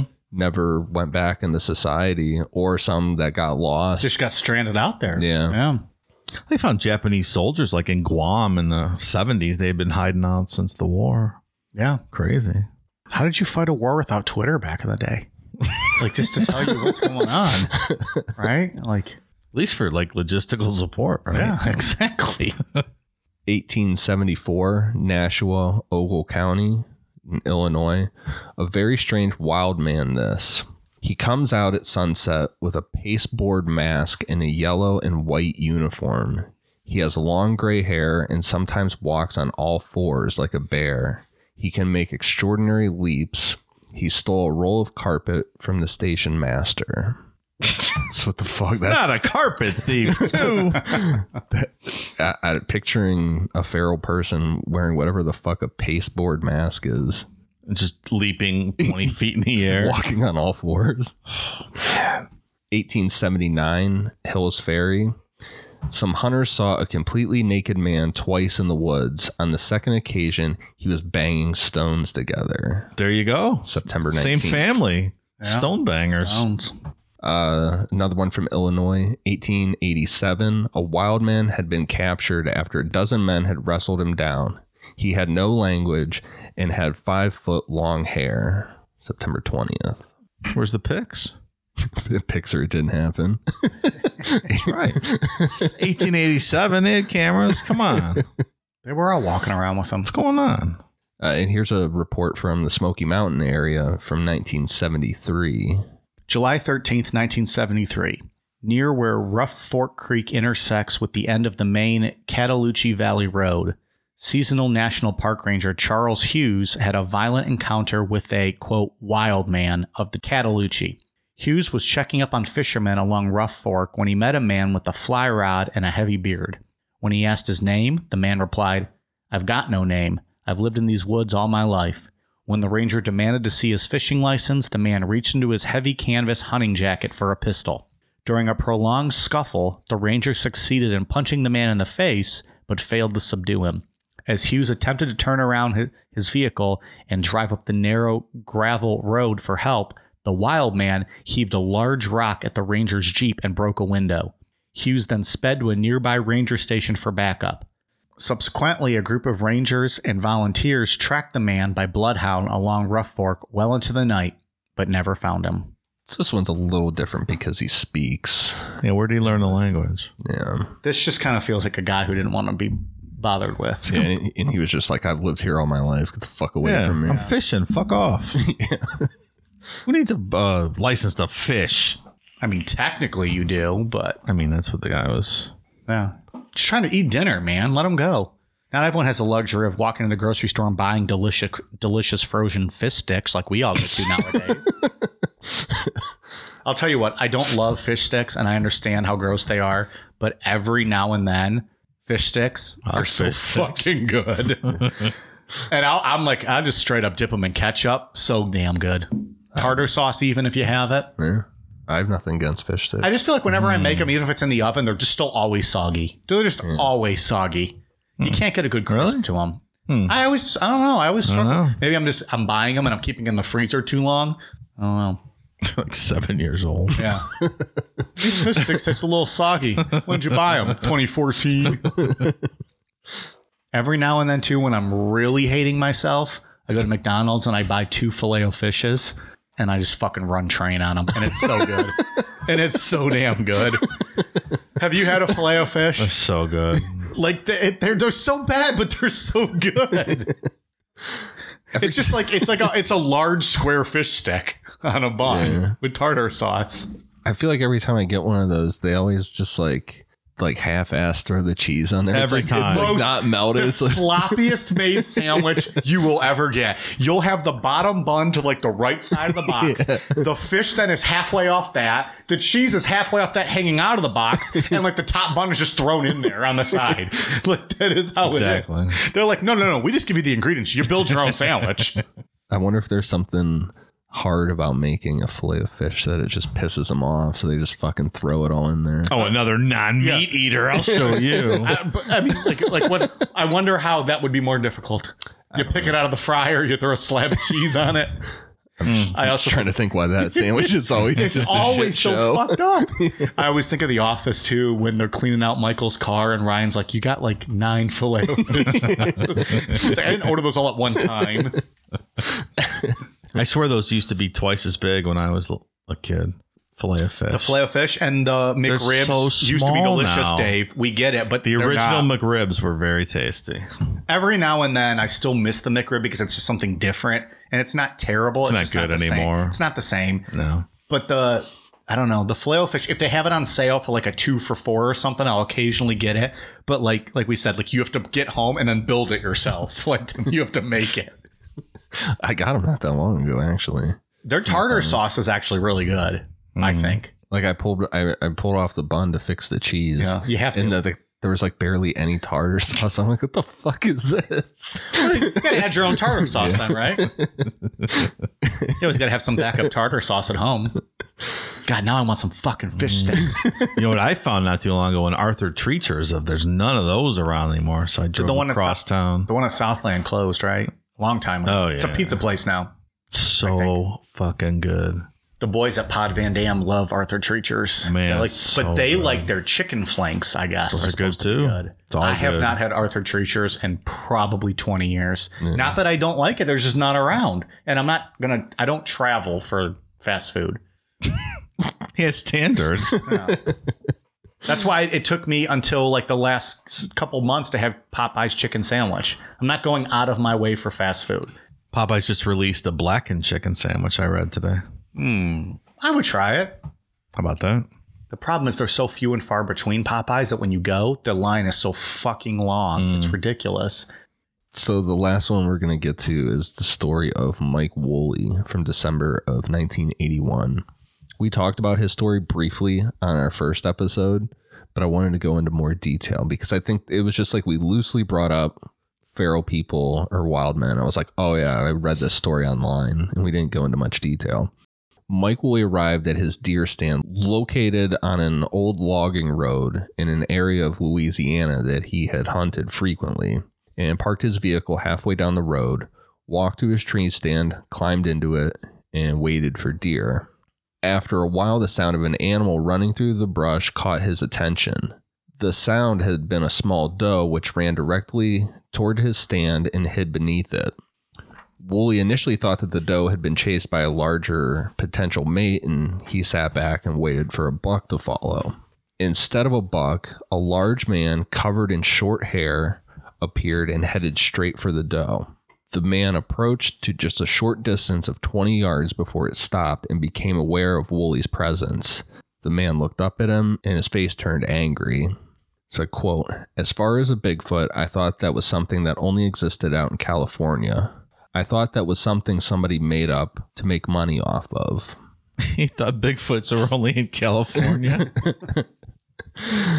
Woolley watched the man for several moments. Eventually, he raised his hunting rifle and looked at the man's face through the scope. He said, quote, The face was too human, the eyelashes, the teeth, the jaw structure, the forehead. The face was light brown, like it had a dark suntan, but I couldn't pull the trigger because something told me this ain't right. It's not the right thing to do. The man growled at Woolley in a way that reminded him of a lion's roar, to which a loud whistle came from someplace up the ridge as like in a response to this roar. The man became alert to this and responded with a similar whistle, then looked back at Woolley. Mike Woolley jumped out of the tree stand and started running up the road, attempting to get back into his truck. He looked back and the man was now running after him. Woolley made it to his truck and turned around to fire a warning shot. He then got in his truck and left. And watching behind him through his rearview mirror, a second man who looked the same as the one that was chasing him came out of the woods and joined the first feral man that Woolley had seen. And they just oh, watched him drive away. dude. it's a close call, man. But that's why I was talking about like the whistles, like within Yeah. that clip.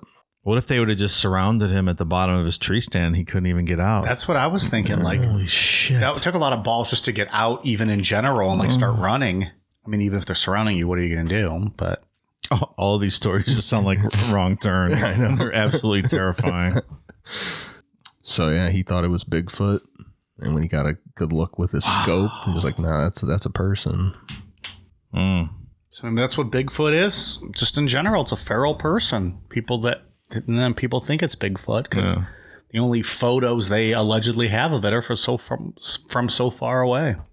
Well, I think it's 100% legit. I think there's fucking feral people out there doing stuff. Yeah, So that's what you're going with, feral people. Final answer, not aliens. I mean, you got that guy on top of the coal pile. I can't explain that one either, though. Fuck. That was in the UK though, right? That wasn't here. So it's maybe different. Maybe they don't have feral people over there. That's true. That one could have been an alien. I, I think that I I think I land on still where I did in our first episode that I think a lot of these probably are feral people responsible for it. Boy, it sure seems like it, doesn't it? That's the only thing that can make sense that makes sense in my mind. Stay home. I'm uh Don't echo your advice. Just don't go to the park, man. don't go camping. Trails are all right, I guess. Like the uh, what do you call it? The trails here, the metro parks. Yeah, you're probably okay there. I think you're safe. There's no one feral gonna get me on that. Allegedly. Yeah. You never know. Till we do um, missing 411 on the local metro parks. But you know, we watched that. You, d- I don't think you watched the Sasquatch documentary, did you? I have not seen that yet. So we watched that, and then remember there was a part where they were talking about big, where they were actually talking about Bigfoot. Like the first 10 minutes and then that was Yeah. it. but they were talking about how big some of those national forests and all that stuff, how they are, how big they are, Mhm. and how something easily could hide there. Yeah. Like they were showing an overhead shot, and it's like, fuck yeah, something could. oh hide yeah, there. enormous. So who knows? I mean, there could be a whole community of people living It's- somewhere in there. It's just so much bigger than you can even think about or fathom. Yeah. I read this story one time about these people who snuck into uh, like some sort of nature preserve because they didn't want to live in the city anymore, and they they just set up these cabins in the middle of this nature preserve, and they just to get away from society, and they had like these monster masks that they would scare the kids with so they wouldn't leave. Wait. No, that's that M Night Shyamalan oh, movie. I thought I thought you were gonna the village. Do you remember that? I think I've seen the village. I'm like, damn, he doesn't know what I'm talking about. Womp womp. Where's your thing you used for me on trivia? You suck. all right, so we got any final thoughts? I mean, we kind of just covered it all, but anything else? It's creepy. I'd like to see something solved. I mean, I don't know, just people missing and you never finding out what happened to them is just a terrible thing. So I, I don't know. And you feel bad for the families who just get no closure on any of it. Yeah, it's you really bad. You don't know what the fuck's going on out there. It, there's so many of these cases too So many. online. I mean, I just picked out these three, and you know, the one wasn't even a national park, but it gives an example of that whole alien idea. Mhm. But I mean, tons of them. Ones where people go missing, and then miles this way you find some of their stuff. Miles, a couple miles down, you find more, and it's like Yeah. really rough terrain. It's like, well, and I think if I remember correctly, I don't remember the guy's name, but it was like in the halfway point, they found his boots, but then they found more stuff miles away. It's like they're like that guy. He couldn't have Yeah. walked with Yeah. no boots on. Mm, Just really weird circumstances. Just don't go out alone, I guess is the best. If you're hiking, don't hike ahead. Stay in groups. Yeah, that's one thing he has. David Paulides has on his website is like a whole safety thing.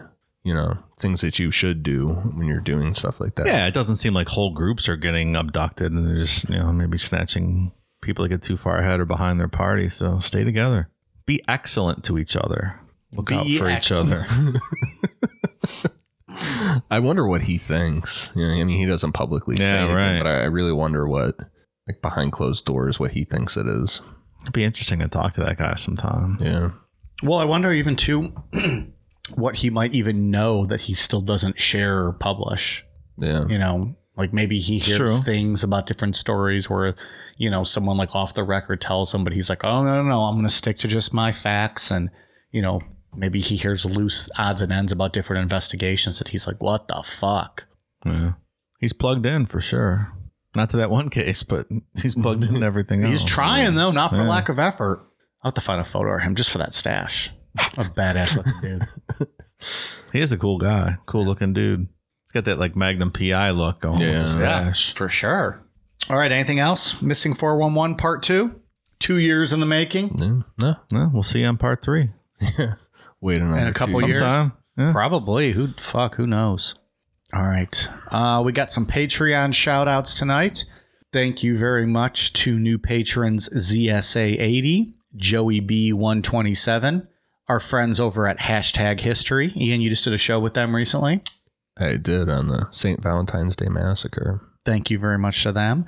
Uh, Veronica Harless, Sarah Melvin, Noah Salem, Lucas Lee, Travis Austerhouse, Stephen, Maddie B, Manic Zebra, Amber Nelson, Amber Abbott, Sean Fanuff Jr., Deanna DeSalvo, Hurt Medic 00, Strict Sharky 69, Candace Johnson, Joanne Harris, Heather Diaz, Sarah, Rachel Coleman, Tita Newth, Amanda Pratt, Kylie Balgiar- Trisha Miles, Paul, Julie Walsh, Spooky Salem, Dolores Rodriguez, Ben Baez, Rosemary, Abby Climaco, Jonathan Johnson, Bigfoot Pussy Punch, Hell yeah, there you go.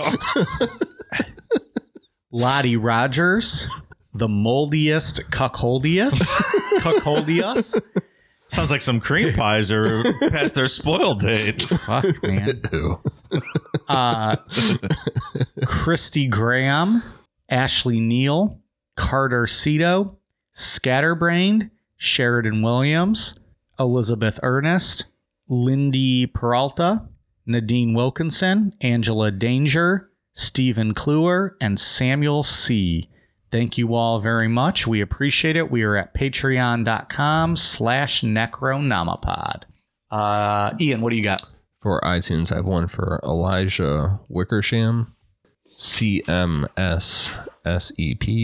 Average Jomo, and the Huey Factor. Thank you guys for the awesome reviews. All right, Dave, you got anything else? Uh, no, I, I, I guess just that the moldiest cuckoldiest should probably get home and take care of that cream pie that's rotting away. Yikes. That's all. Doesn't sound fresh. Some good advice. Definitely not fresh. We are on patreon.com, Instagram, Facebook, you well, patreon.com slash necronomipod. Getting ahead of myself.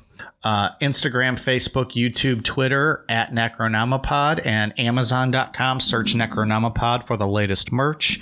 Currently, there is still no international shipping. Does not look like that's coming back at this moment. Just to Mexico. Just to and Canada, right? No Canada. But if they go to the Canadian or the U.S. store, they can't get it shipped. Nope. No, just Mexico. Someone asked about that the other day, and I checked, and they don't publish rules or anything. But uh, Mexico's good, no Canada. Very odd. And I'm in the middle of having everything uploaded to the UK store, but most of it's up there now, so you should be good in the UK store. So if you're at the UK and then UK ships to a lot of Europe, Some places, I Some. think, not everywhere. Hit or miss. They have weird, weird shipping stuff. Not much we can do about it though. and then of course they don't ship to Australia because they don't recognize it. as a United place. States store ships to Australia, but it's very, very expensive. Oh, well, there you go. If you're from Australia and you want something, well, it's gonna be a little bit pricier. Yeah, not much you can do. Any hoodles. All right, we appreciate you guys listening, and uh, thanks so much. All right, you guys ready for a cool down beer? Cheers.